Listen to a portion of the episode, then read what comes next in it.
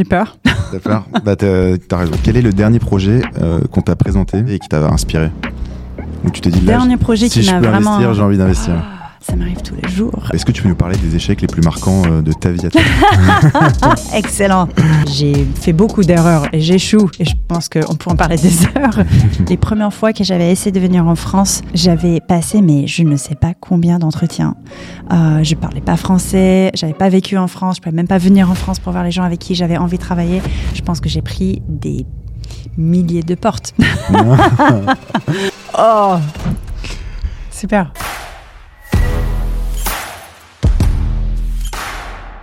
Bonjour à toutes et à tous, je suis Rémi Fab, donc cofondateur de Zephyr. On est dans le podcast Sans Limite avec euh, l'inspirante Roxane Varza, donc directrice de la Station F. Station F qui est le plus grand euh, campus de start-up au monde et euh, qui a incubé des startups euh, de plus en plus grosses, donc comme la plus récente Hugging Face, enfin la plus récente grosse Hugging Face dans l'intelligence artificielle. Je vous rappelle le concept, du coup, c'est euh, quatre paliers de questions, donc des questions de plus en plus difficiles.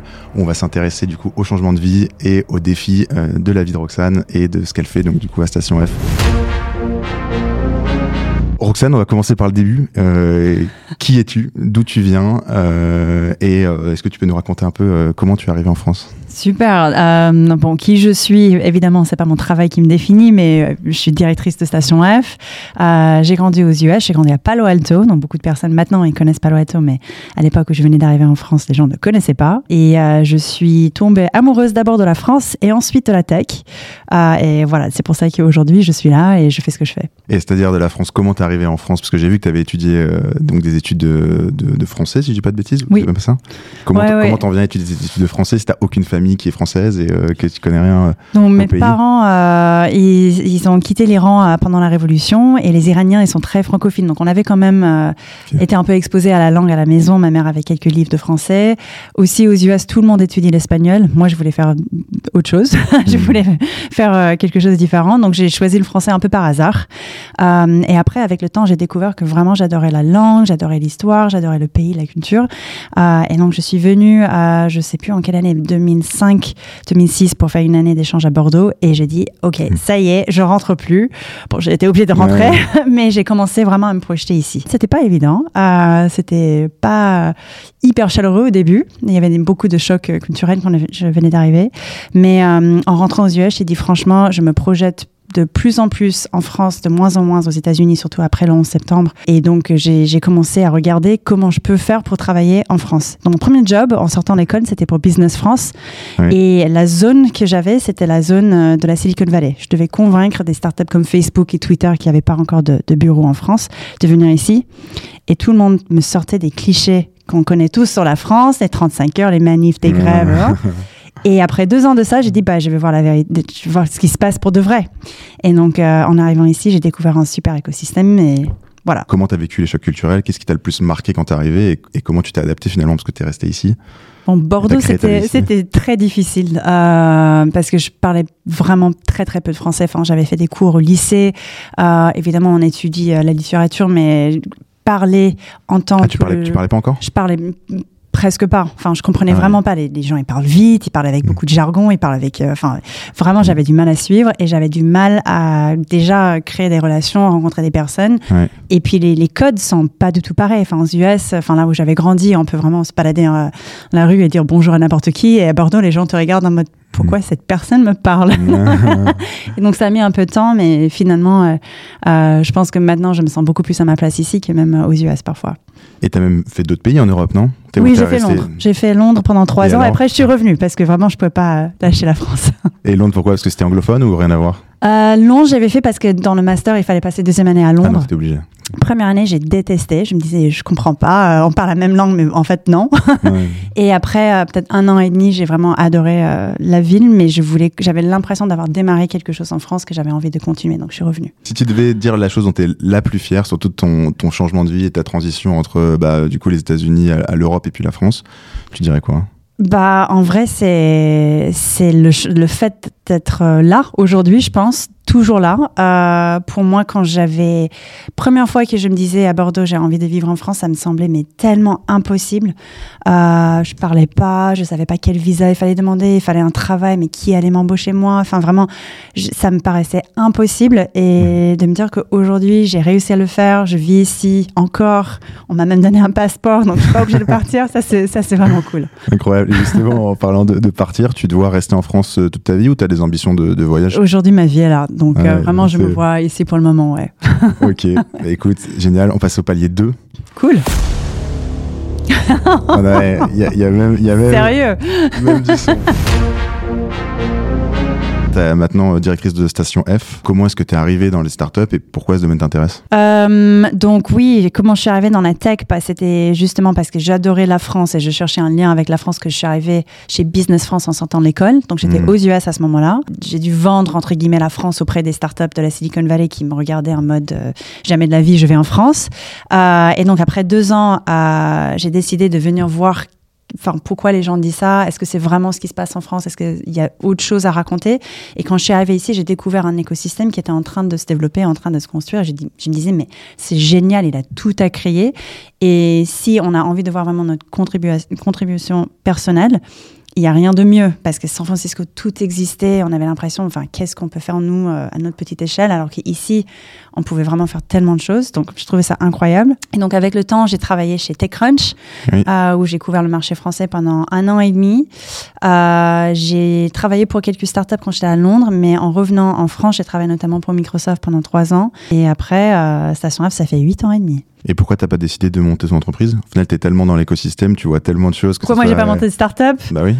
C'est dur, en fait. C'est tout le monde pose cette question. Euh, J'adore découvrir plein de différents sujets, rencontrer plein de personnes venant de milieux différents.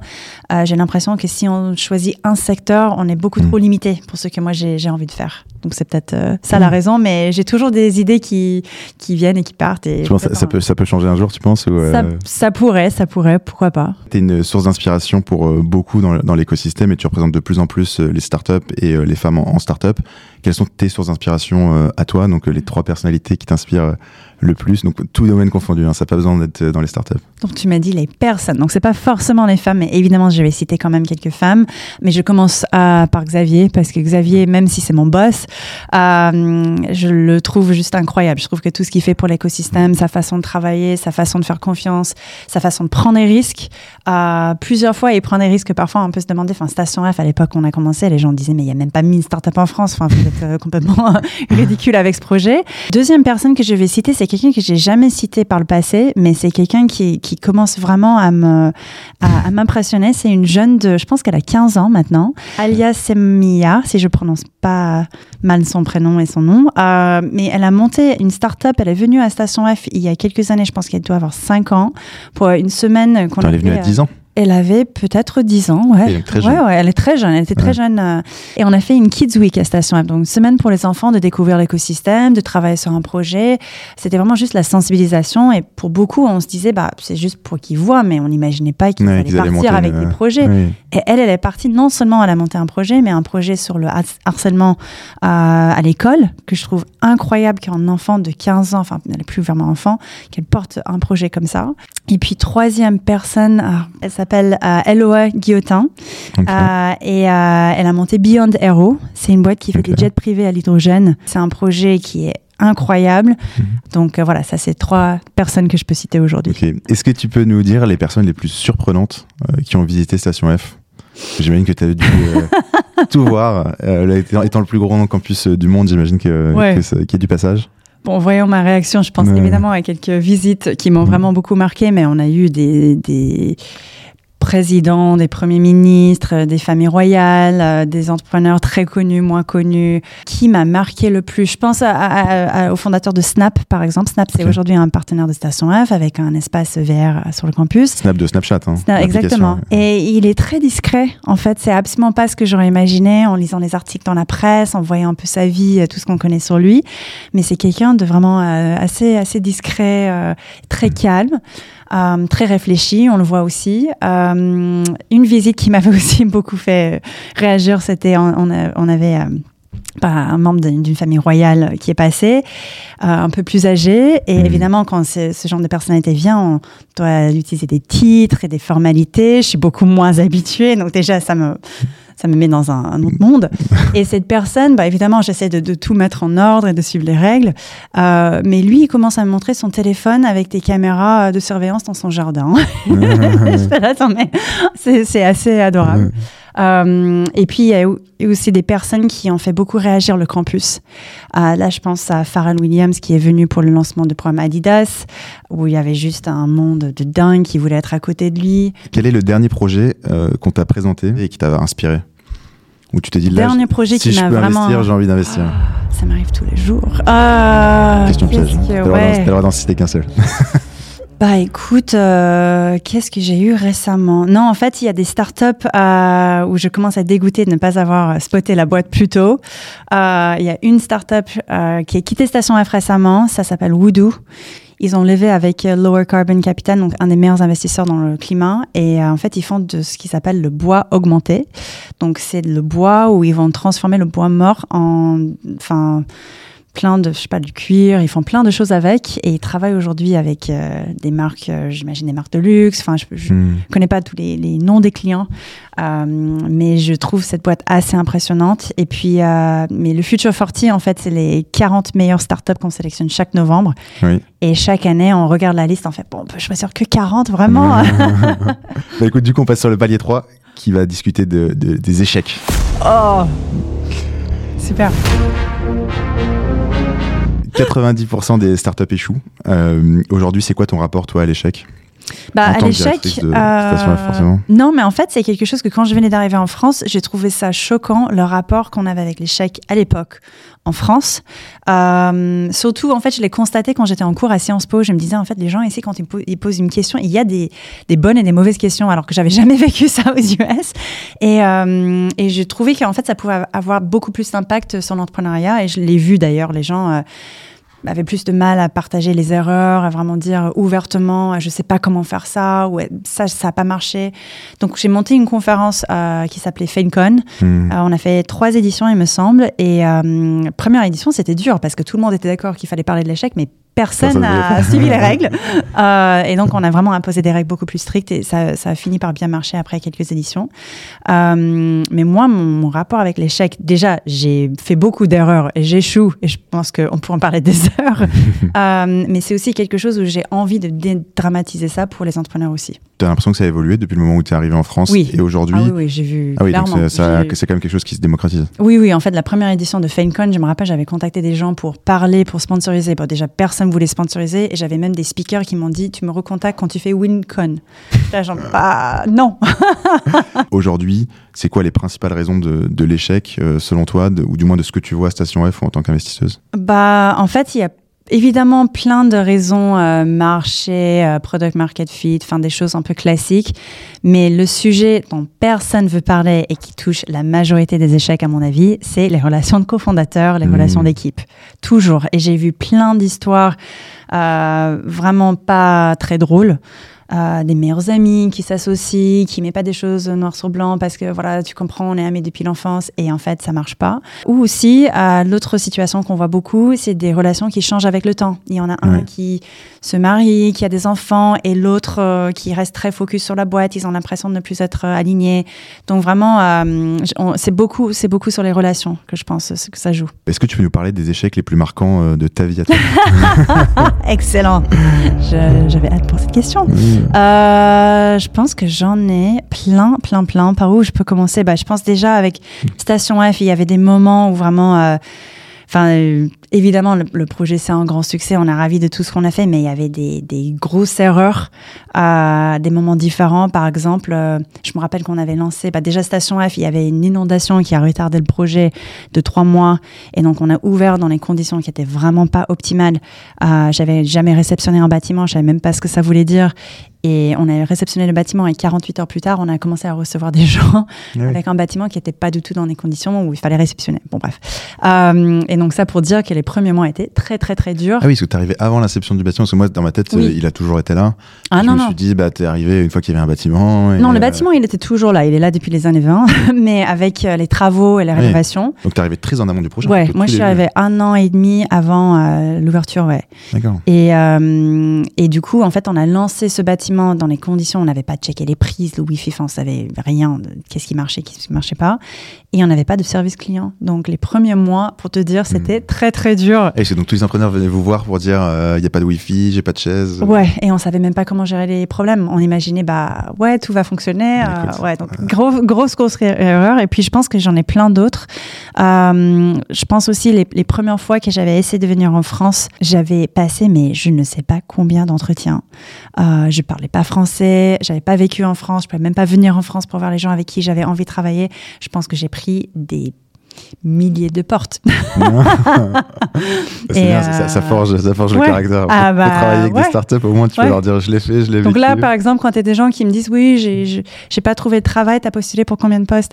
3, 5, 10 Ah, je fais pas, non, non, ça marche pas comme ça. c'est clair. Ok. Bah écoute, merci. Palier 4.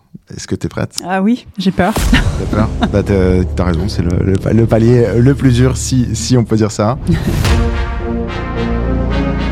Comment est-ce que tu penses avoir contribué à l'évolution euh, de la femme dans le, le milieu de la technologie en France? Bah, euh, j'espère avoir contribué un petit peu parce qu'on a créé quand même euh, quelques projets et quelques réseaux pour soutenir les femmes dans la tech. Euh, donc, on a commencé avec le réseau Girls in Tech, qui est un réseau qui était monté aux États-Unis. On a créé la première branche à l'étranger, en France, à Paris. Et en fait, l'idée, c'était juste euh, de donner une plateforme aux femmes. À l'époque, on ne voyait pas des femmes, beaucoup de femmes dans les conférences. Hmm. Et on se disait, mais en fait, pourquoi on voit les mêmes hommes à chaque fois et on n'invite jamais les femmes? Donc l'idée, c'était juste, on donne la plateforme, on invite les femmes, on part business. Et ça a vraiment euh, donné beaucoup de visibilité à beaucoup de femmes. On montait aussi un classement chaque année des 10 femmes à suivre, les 10 femmes que, entre, entre guillemets, personne connaît, tout le monde cite les mêmes exemples. Euh, et là, je vois que les femmes sont maintenant prises dans les conférences, euh, dans les articles, dans d'autres classements. Le classement Forbes a repris beaucoup Oui. de femmes. Donc, j'espère avoir contribué à cette... euh, T'en as fait partie d'ailleurs. J'en ai... Non, pas encore. Je ah bon, je pensais le, Non. en 2013, Forbes sortie de sortie. Non, non, ça c'était euh, Business Insider. Ah, euh, Business Insider, Mais oui, oui, c'est vrai. J'avais, j'ai été dans les classements euh, par le passé. Et justement, l'idée c'était de ne jamais se mettre en avant, plutôt donner la place aux autres. Et avec Station F aussi, on essaye de faire un peu la même chose, de chaque année montrer les 10 fondatrices, 10 maintenant, ça devient plutôt 20 fondatrices, euh, au potentiel à connaître, à suivre. D'autres projets qu'on a fait avec Girls in Tech, c'était des cours d'initiation au code, quand il y avait peu de femmes qui voulaient apprendre à coder.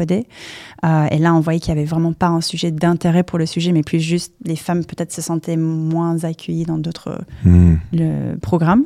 Euh, et donc voilà, ça c'est déjà deux, deux exemples de projets. euh. Et t'as vu une évolution euh, depuis ton arrivée? Parce qu'au final, t'as. Oui, Et d'ailleurs, est-ce que tu as vu une distinction entre euh, les États-Unis et la France? Ou alors, pour le coup, c'est la même chose et euh, les femmes sont moins représentées autant aux États-Unis qu'en en France et en Europe? Bah c'est très étrange pour moi parce que oui, j'ai vu clairement une évolution. Enfin, je t'ai parlé de quand on a commencé, il n'y avait pas une femme qui parlait dans les conférences. Donc, euh, c'était clairement pas la même chose qu'aujourd'hui. Et je pense qu'on avait même du mal à citer des exemples de femmes fondatrices. Aujourd'hui, il y en a plein. Je peux t'en parler pendant des heures. Donc, ça, c'est vraiment génial. Euh, je pense qu'il y a encore des, des erreurs, enfin, des, des- des zones où on doit encore travailler. Donc, ça va être peut-être des profils beaucoup plus tech. Euh, je pense que les chiffres sont toujours très, très bas. Euh, et autour de l'investissement, euh, je pense qu'il y a des femmes dans l'investissement. On voit de plus en plus de femmes qui investissent, mais des femmes qui reçoivent le financement sont encore très, très, très minoritaires. Donc, je pense que c'est les deux sujets sur lesquels j'ai envie de, de voir plus d'évolution. Et quand tu me poses la question de comparer les US et la France, bah, c'est dur euh, parce que j'ai passé finalement beaucoup moins de temps euh, aux US sur ces sujets-là. Mais quand, quand je compare, parce que j'ai créé le même réseau en France et à Londres, les réactions n'ont rien à voir. Enfin, les gens à Londres, ils ont. J'ai pas compris la réaction. Ils m'ont dit bah, on n'a pas besoin d'un réseau qui soutienne les femmes et on n'aime pas le logo. Le logo était rose à l'époque. Enfin, c'est pas moi qui avais choisi la couleur. Alors qu'on tu était là penses pour. que l'écosystème était plus développé à Londres ou, ou les mentalités sont différentes? Je pense que les mentalités sont très très différentes? Et ici, ce qui m'a beaucoup euh, impressionné, c'était pas seulement tout l'écosystème était pour l'initiative, mais on avait beaucoup d'hommes aussi qui étaient là pour soutenir les femmes, qui disaient peu importe, ça s'appelle Girls in Tech, moi je vais partir de l'équipe ou euh, je viens à Mhm. vos événements. Et ça, j'ai- trouvé ça génial et j'ai pas trouvé la même chose ailleurs. Et tu penses qu'il reste quoi à faire du coup pour euh, qu'il y ait plus de femmes dans l'écosystème, que ce soit du côté investisseur, du côté entrepreneur, du côté réception des financements? Déjà, je pense que à- avoir beaucoup plus de femmes dans le milieu d'investissement, ça va aider à changer des façons de faire et, euh, et euh, changer en, en fait l'ADN des différents fonds qui existent. Je pense aussi que ça devrait venir de encore plus en haut, peut-être les LPs. Je ne sais pas si les LPs sont réellement engagés sur les sujets diversité ou si on parle juste euh, des sujets de perf euh, pur et dur, même si je pense que la diversité, ça contribue beaucoup à la performance. Euh, mais voilà, ça c'est juste deux exemples. Et puis, je pense aussi il y a beaucoup de chartes qui ont été signées pour euh, les fonds qui veulent contribuer plus aux femmes. Bah, Est-ce qu'ils ont vraiment changé les méthodes de travail? Je suis pas sûre. Tu te bats beaucoup du coup pour le, le rôle des femmes euh, au sein de la tech. Est-ce qu'il y a d'autres comportements aujourd'hui qui te choquent encore dans les milieux professionnels? Euh, On a combien de temps? Euh, Non, en fait, l'autre sujet qui est très important pour nous à Station F, ça va être les profils venant des différents milieux socio-économiques. Euh, on peut avoir l'impression, enfin, c'est d'ailleurs euh, pas juste une impression, c'est une réalité, que parfois la tech peut être un milieu un peu fermé en entre-soi, des milieux, euh, des écoles de commerce. euh, voilà. Donc là, Mhm. on a vraiment envie de voir des profils qui viennent de partout. Peu importe s'ils ont vraiment un parcours, pas de parcours, s'ils ont des situations euh, autres, mais on a juste envie de voir que vraiment n'importe qui a sa place dans ce milieu. Et donc c'est pour ça qu'on a créé le Fighters Programme à Station F. tu deviens de plus en plus public, du moins tu représentes euh, les femmes et tu représentes euh, même la startup au global. Est-ce que ça devient de plus en plus difficile pour toi de te positionner sur des sujets de société? Est-ce que tu le ressens? Euh, non, j'ai l'impression que quand je veux prendre la parole sur quelque chose, euh, je peux le faire. Euh, non, j'ai pas l'impression de. Et puis, je trouve que Station F, ce qui est vraiment génial, c'est évidemment, on est là pour parler de l'entrepreneuriat, mais les entrepreneurs sont des humains qui viennent des différents milieux, qui ont des différentes problématiques. Donc, non, j'ai l'impression que c'est très lié, finalement.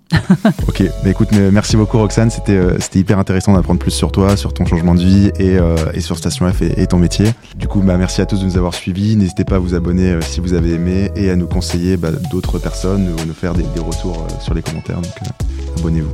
Cool On a pensé quoi Merci, super, c'est top Ça a été Ouais, t'as fait ça dans une vie précédente J'ai un, un peu bégayé sur deux trois questions. je Ah suis bon Non. qu'on va être rattrapé au... Ah non, super, moi j'ai pas senti... euh,